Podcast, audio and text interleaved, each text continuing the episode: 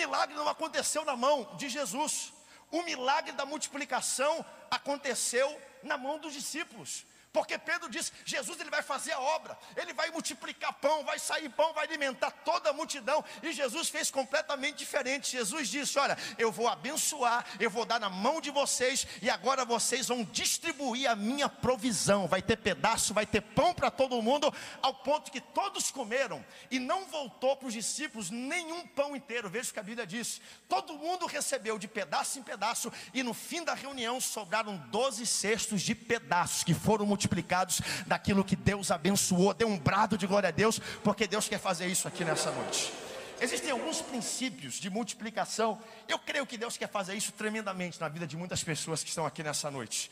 O milagre não acontece, gente, nas mãos do mestre.